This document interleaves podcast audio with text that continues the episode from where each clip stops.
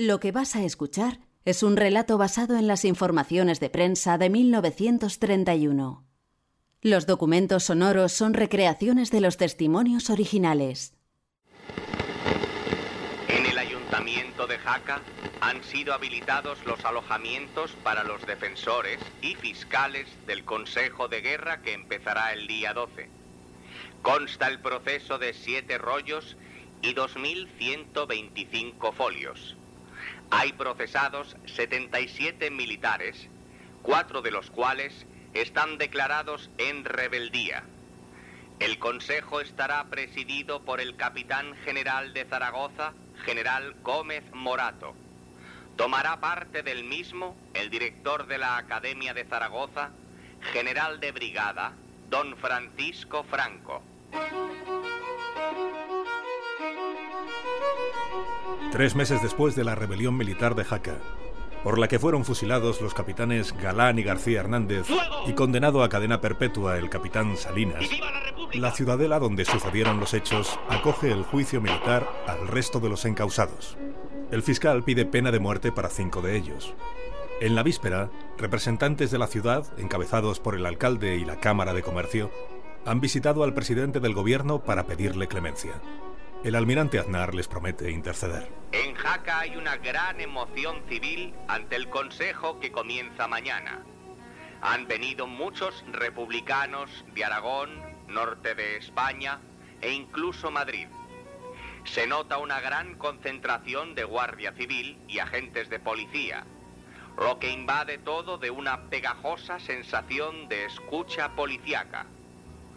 Desde hace tres días los presos militares se encuentran incomunicados del exterior por el rumor de un intento de fuga. El estado de los presos es francamente bueno.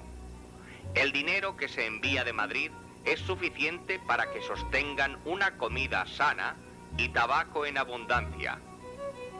El juicio se celebra a 30 días de que se celebren las elecciones municipales a las que han decidido acudir todos los partidos en el plan diseñado por el gobierno, esta ha de ser la antesala de las elecciones más relevantes, las generales previstas para el verano. Almirante, ¿ha decidido el gobierno ya las fechas?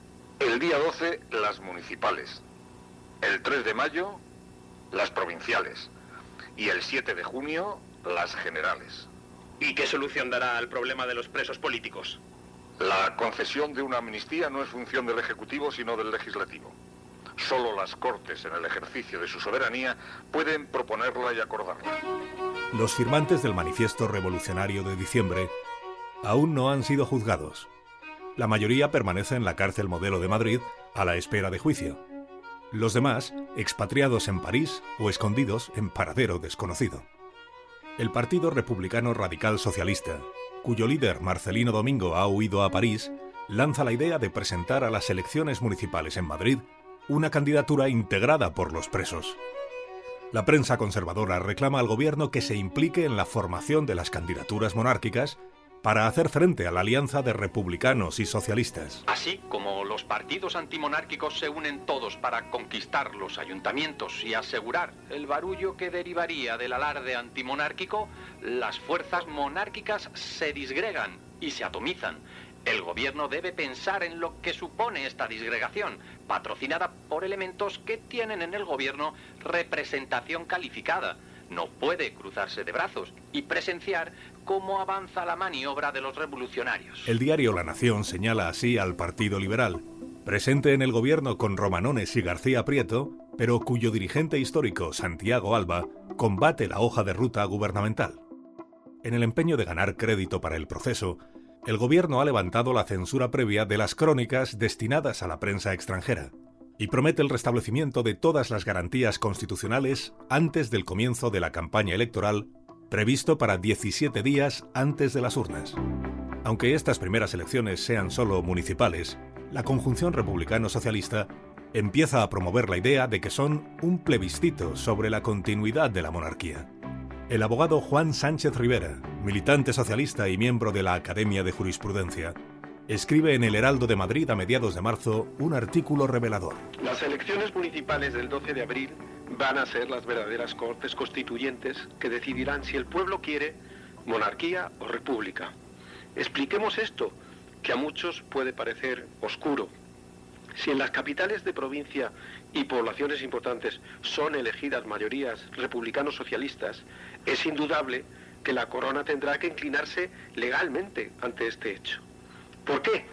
Pues por la razón sencilla de que siendo las capitales de provincias las únicas en que los electores gozan de verdadera libertad, es en ellas donde puede manifestarse auténticamente la voluntad popular. Los electores rurales, ignorantes, sometidos al cacique, el amo y el usurero, se verán siempre obligados a votar contra sus deseos. En estas elecciones municipales quedará resuelto el enigma de si la opinión pública española es monárquica o republicana. El primero en dar por resuelto el enigma, un mes después, será el propio Alfonso XIII.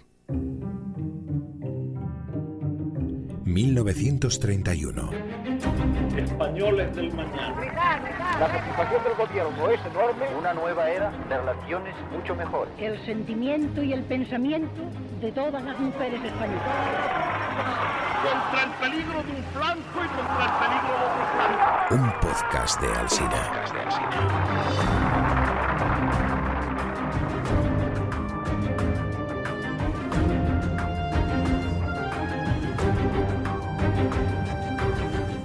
Aquí en Londres ya nadie duda de que en época no lejana pequeños autogiros ocuparán los puntos que hoy ocupan los taxis.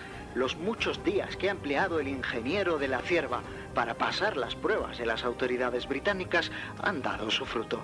Varios grandes almacenes se preparan para acondicionar sus tejados con el fin de que aterricen en ellos los taxis aéreos. Hacia la capital británica, donde según el corresponsal del diario Ahora ha triunfado el proyecto de autogiro, Parte el rey Alfonso el día 13 de marzo, el mismo día que comienza en Jaca el Consejo de Guerra.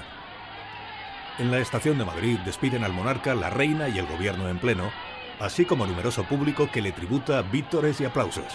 Nada hace pensar a los presentes que este pueda ser su último viaje oficial como jefe de Estado.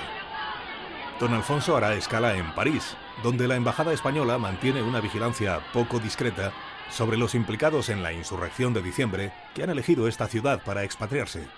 El periodista del Heraldo de Madrid, Pedro Arenas, localiza allí a Indalecio Prieto y a Gonzalo Queipo de Llano, que comparten pensión. Habita en un humilde hotelito del barrio latino, en dos modestas habitaciones de estudiantes. De las tonterías que se han lanzado contra nosotros en España, me dicen, la que más ha impresionado en Francia es esa de que el movimiento revolucionario era comunista. El comunismo, que no tiene ni masas ni líderes, ¿por qué milagro se va a establecer en España? ¿Y cómo iba a subsistir? Lo que pasa es que hay bobos propicios al engaño y listos dispuestos a hacer que se engañen. Queipo de Llano es en este momento el militar más apreciado por los republicanos. Su colaboración con el Comité Revolucionario y su participación en la sublevación de Cuatro Vientos le han consagrado como exponente de los oficiales que anhelan el cambio de régimen. Los emigrados le llaman el general, porque es el general por antonomasia. En Madrid llevaría una existencia holgada y feliz, pero el 15 de diciembre decidió separarse de esa existencia y de la familia. Adiós a la esposa, adiós a los chicos, adiós a la casa confortable y la buena comida, a dar tumbos por el mundo como un malhechor. En su conversación con el periodista, Keipo ironiza sobre la etiqueta de comunista que los monárquicos le han colgado. ¿Cómo es que están ustedes, los emigrados, tan animosos? ¿Y por qué no habríamos de estarlo? Todo nos es propicio. Vivimos en una hermosa ciudad con bolsillos llenos del oro de Moscú y paseamos seguidos por una escolta de policía como los grandes personajes. La vida es bella. Bromas aparte, no hay ninguna razón para que nos aflijamos. Hemos cumplido nuestro deber y tenemos la conciencia limpia. Sentimos la adhesión de millones de hombres. De la adhesión de las clases intelectuales y las masas obreras de las ciudades no hace falta hablar porque no creo que lo ponga en duda ni el mismísimo gobierno.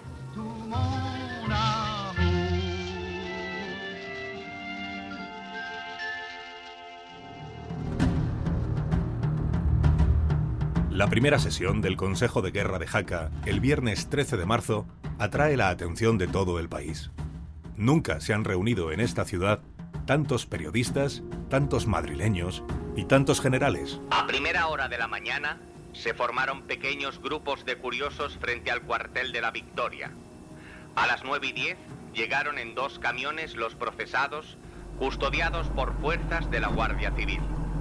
A las 10 llegaron los militares que han de formar parte del Consejo.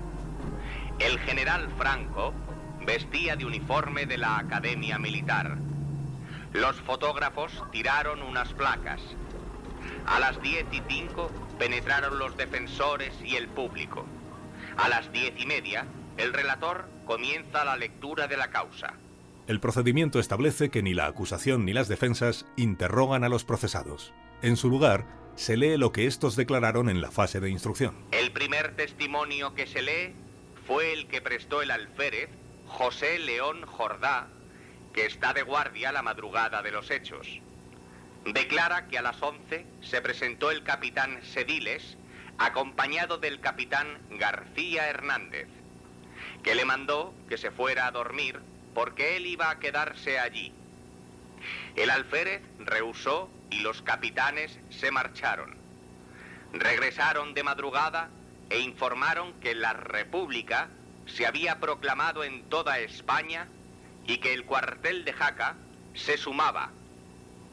Sediles le dijo al alférez que expresase con libertad su pensamiento.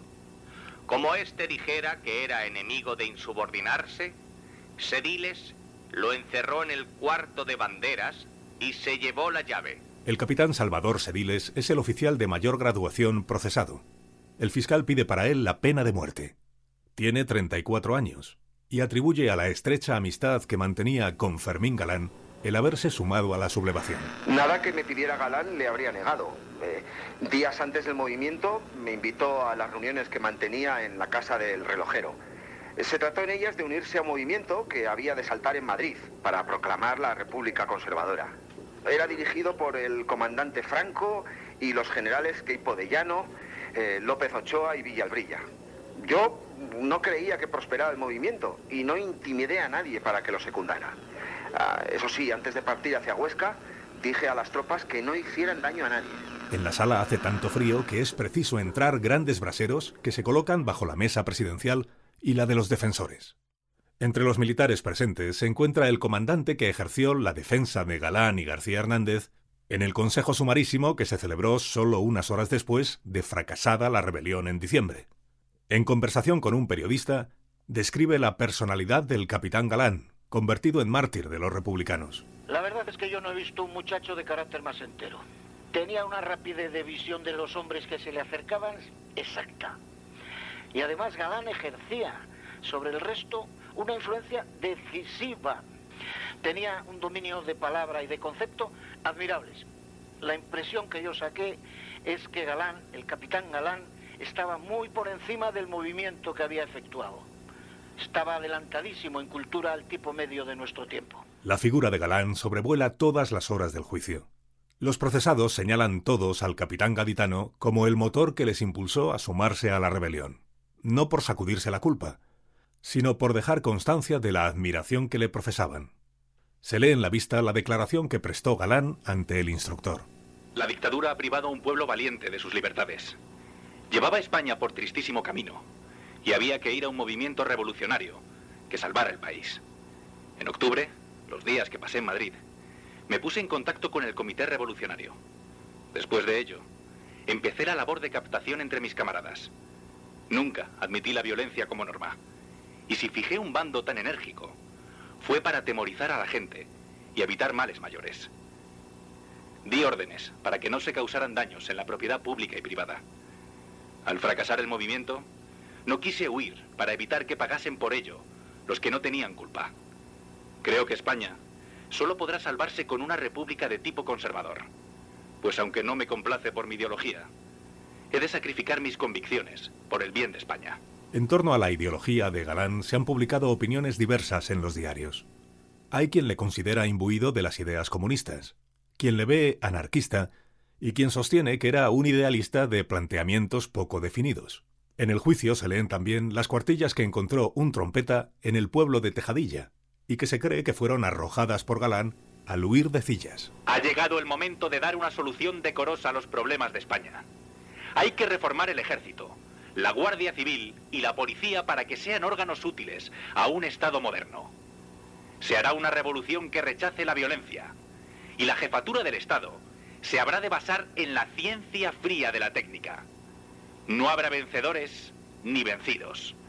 Se concederá la amnistía a los presos políticos. Se aplicará la pena máxima a quien haga armas contra el Estado naciente. El periódico que propale noticias falsas será suprimido. Los cuentacorrentistas, al constituirse la República, no podrán retirar más de 500 pesetas semanales.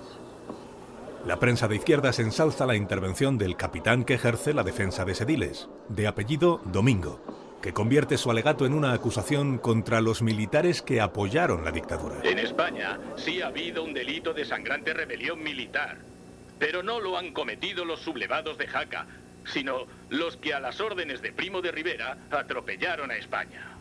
Que el rebelde victorioso llegue a la presidencia del gobierno y el rebelde vencido sea muerto es, es algo que repugna a todo sentimiento limpio. Señores, no puede haber rebelión si no hay gobierno legítimo. Este será el argumento que empleen también los civiles encausados por la sublevación de Madrid, cuyo juicio se anuncia para una semana después. La abogada Victoria Kent defiende en esta causa a Álvaro de Albornoz. Para mí no hay rebelión ni intento de rebelión, puesto que no existían ni existen autoridades legítimas. Los encartados no pretendían otra cosa que volver a la legalidad. Terminado el Consejo de Jaca, el tribunal se retira a deliberar y redactar la sentencia. Entretanto, las peticiones de clemencia se multiplican, firmadas por asociaciones y ayuntamientos. Un grupo de destacados abogados, entre los que está el hijo de Alcalá Zamora, firma un comunicado contra la pena de muerte. El gobierno, dicen, ha de escuchar los clamores vehementes de la opinión pública, porque la violencia deposita en las sociedades gérmenes de represalia. La madre de Fermín Galán escribe una carta al presidente del gobierno. Excelentísimo señor presidente del Consejo de Ministros, al corazón generoso e hidalgo del marino pretende llegar esta madre atribulada por la pérdida de su buen hijo, que supo dar con nobleza su vida en los luctuosos sucesos de Jaca, para salvar la vida de los demás compañeros. Esta madre inconsolable, que ya lo perdió todo, implora a vuecencia con el mayor respeto que sea atendida en su petición de misericordia, que es la de toda España, por tantos conceptos afligida. Le contesta el almirante Aznar. Muy señora mía, recibo su carta y crea que para mí ha de ser viva alegría poder dar satisfacción a los deseos que expresa y que mucho la honran por los nobles y cristianos pensamientos que la inspiran. Deseos que también son los míos. El Consejo de Guerra dicta sentencia después de 31 horas de deliberación. Acaba de hacerse público el fallo del Consejo de Guerra. No hay sorpresa. En él consta una sentencia gravísima contra el capitán Sediles, que es condenado a muerte. La noticia causó en el pueblo honda impresión. Cadena perpetua para seis oficiales, 20 años para otros seis y 12 a 21. Al tiempo que se difunde la sentencia, el gobierno informa de que ha aconsejado al rey el indulto de la pena de muerte impuesta a Sediles y que don Alfonso lo ha concedido. En las pizarras de la Casa Consistorial de Jaca se ha hecho público este telegrama. El rey, a propuesta de su gobierno, ha concedido el indulto de la última pena al capitán Salvador Sediles. La noticia ha causado excelente impresión y el vecindario se ha dispuesto a realizar actos que exterioricen su alegría. En efecto, el pueblo de Jaca sale a la calle a celebrar que el capitán Sediles conservará la vida. En realidad, y aunque nadie aún lo sabe, estará libre cuatro semanas después y será objeto de homenajes populares. En el Salón de Plenos del Tribunal Supremo de Madrid, antiguo convento de las Salesas, comienza a las 3 de la tarde del 20 de marzo el Consejo de Guerra contra los integrantes del Comité Revolucionario. La Fiscalía les acusa de conspirar para la rebelión. La prueba, el manifiesto que se difundió en diciembre, en el que los procesados proclamaban que venían a establecer la República y a meter la monarquía en los archivos de la historia. Venimos a derribar la fortaleza en que se ha encastillado el poder personal, a meter a la monarquía en los archivos de la historia. Un gentío inmenso acudió al Palacio de Justicia pero fue muy escaso el público que entró en la sala. A las dos en punto de la tarde llegaron los señores Alcalá Zamora y Maura, a quienes acompañaban su abogado, el señor Osorio, y un pasante. El viaje desde la cárcel hasta el tribunal lo hicieron en el coche particular del señor Osorio. A las tres y tres minutos aparecieron en el salón de plenos los generales que componen el Consejo. El presidente hizo sonar su campanilla y pronunció la frase ritual, audiencia pública, que entren los procesados. El público y los abogados se pusieron en pie como por un resorte. De los doce firmantes del manifiesto, solo la mitad están presentes. Alcalá Zamora, Largo Caballero, Miguel Maura, Álvaro de Albornoz, De los Ríos y Casares Quiroga. Sus abogados sostendrán un doble argumento. La insurrección buscaba restaurar la verdadera legalidad, y solo con una república moderada y abierta a todas las opciones políticas puede evitarse el enfrentamiento violento. Comienza la vista con el testigo José Yadó, al que le pregunta el abogado de Alcalá Zamora, Osorio y Gallardo. ¿Ha sido usted fiscal del Tribunal Supremo de Justicia? Sí. ¿Ratifica usted que el señor Maura le expuso que el principal objeto del advenimiento de una república conservadora era evitar una revolución cruenta? Sí, señor. La señora Kent, abogada de Álvaro de Albornoz, pregunta luego al testigo Ángel Galarza. ¿Sabe el testigo si los hoy procesados autorizaron la impresión y publicación del manifiesto? Desde luego no se autorizó. La sublevación de Jaca y, y la dispersión de quienes lo redactamos impidieron que se acordara su impresión. Como ocurre en el Consejo de Jaca, el procedimiento no contempla que se interrogue a los procesados, pero sí que el tribunal les ofrezca la oportunidad de pronunciar una última palabra. El presidente formuló la pregunta de ritual y el señor Alcalá Zamora respondió que sí quería decir algo. En el público se produjo un momento de expectación emocionante y al levantarse el acusado se pusieron en pie con él todos los asistentes. Quiero explicar al tribunal tres motivaciones íntimas de mi conducta. La primera, ¿por qué me hice republicano? La segunda, ¿por qué tuve tanto interés en salvar las personas de los ministros? La tercera, ¿por qué acepté, a pesar de mis convicciones, la colaboración del ejército en el movimiento? He llegado a ser republicano a fuerza de ser gubernamental. En mi conciencia surgió el convencimiento de que siendo republicano podía desempeñar, al servicio de España, un papel en el restablecimiento de la justicia. Comprendí que necesitaba la colaboración de las masas socialistas y de los republicanos históricos. Aquí está, sentado conmigo, el señor Largo Caballero, orgullo del pueblo. Si me propuse salvar la vida de la familia real y los ministros, no fue por buscar reciprocidad en caso de fracaso. Fue por no querer que, como ocurre a lo largo de la historia, el espectro de las víctimas de los vencidos se levante ensombreciendo la gloria de su obra. Acepté, pues, la colaboración del ejército por sumar voluntades y porque ante la ilegalidad hay que buscar también la fuerza para restablecer la ley.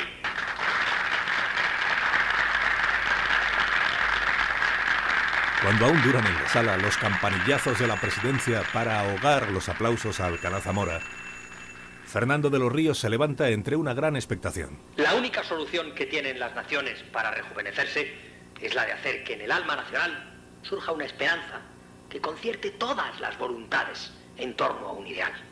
Y a eso íbamos nosotros, a servir a un ideal. Somos patriotas y a la patria nos debemos.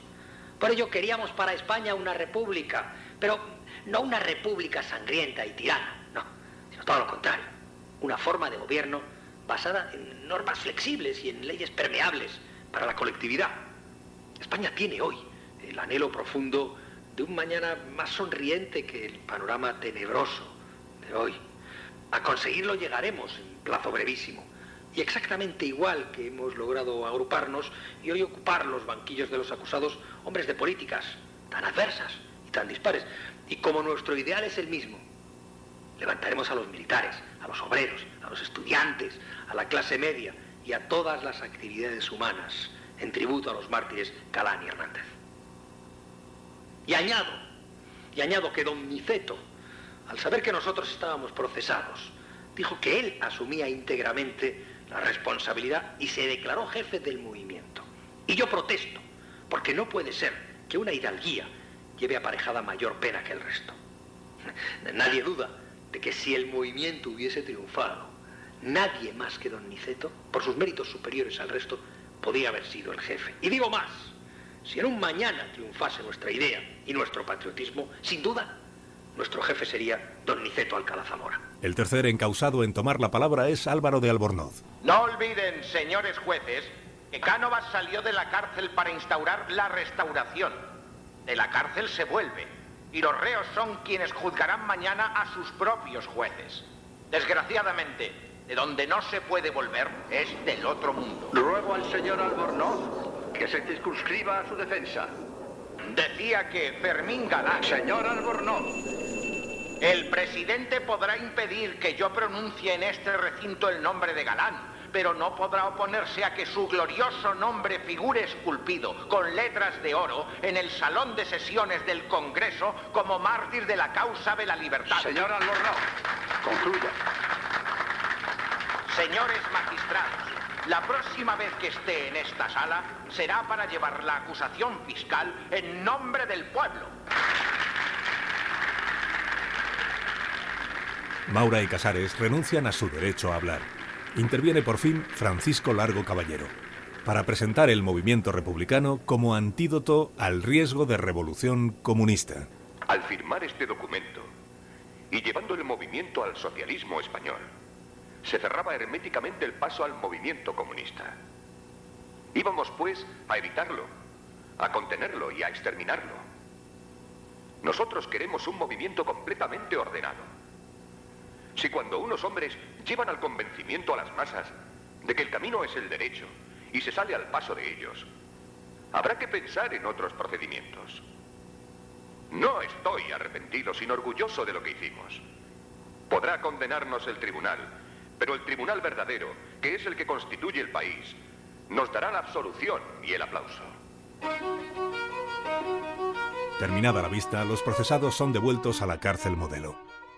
El lunes 23 de marzo, los integrantes del tribunal se reúnen en el Supremo.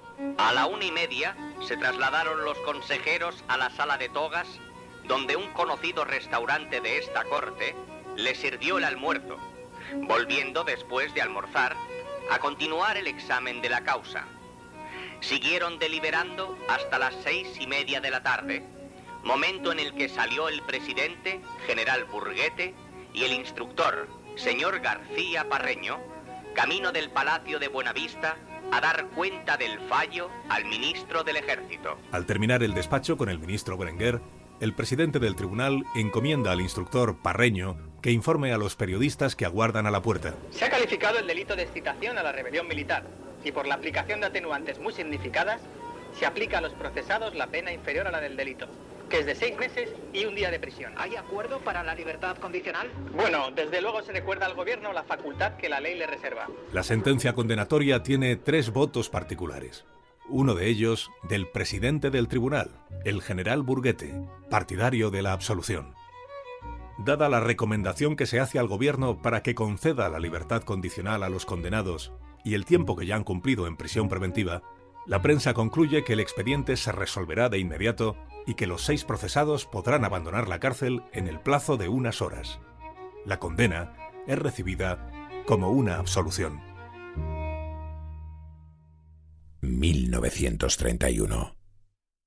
Han puesto sus voces a este episodio María Jesús Barona, Antonio Alfonso, Borja Fernández Sedano, Miguel Ángel Nieto, Juan Ramón Lucas, Andrés Moraleda, Susana Valdés, Goyo Jiménez, Borja Semper, Casimiro García Abadillo, Roberto Gómez, Sergio del Molino, Chema Crespo, Alberto García Salido, Javier Ruiz Taboada, David Martos, Carlos Rodríguez, Juan Carlos Vélez, Álvaro del Río, Fran Pomares, Juan Diego Guerrero, Jorge Abad y Rubén Bartolomé. Dirección de actores Carlos Zumer. Producción María Jesús Moreno. Montaje sonoro Carlos Alsina.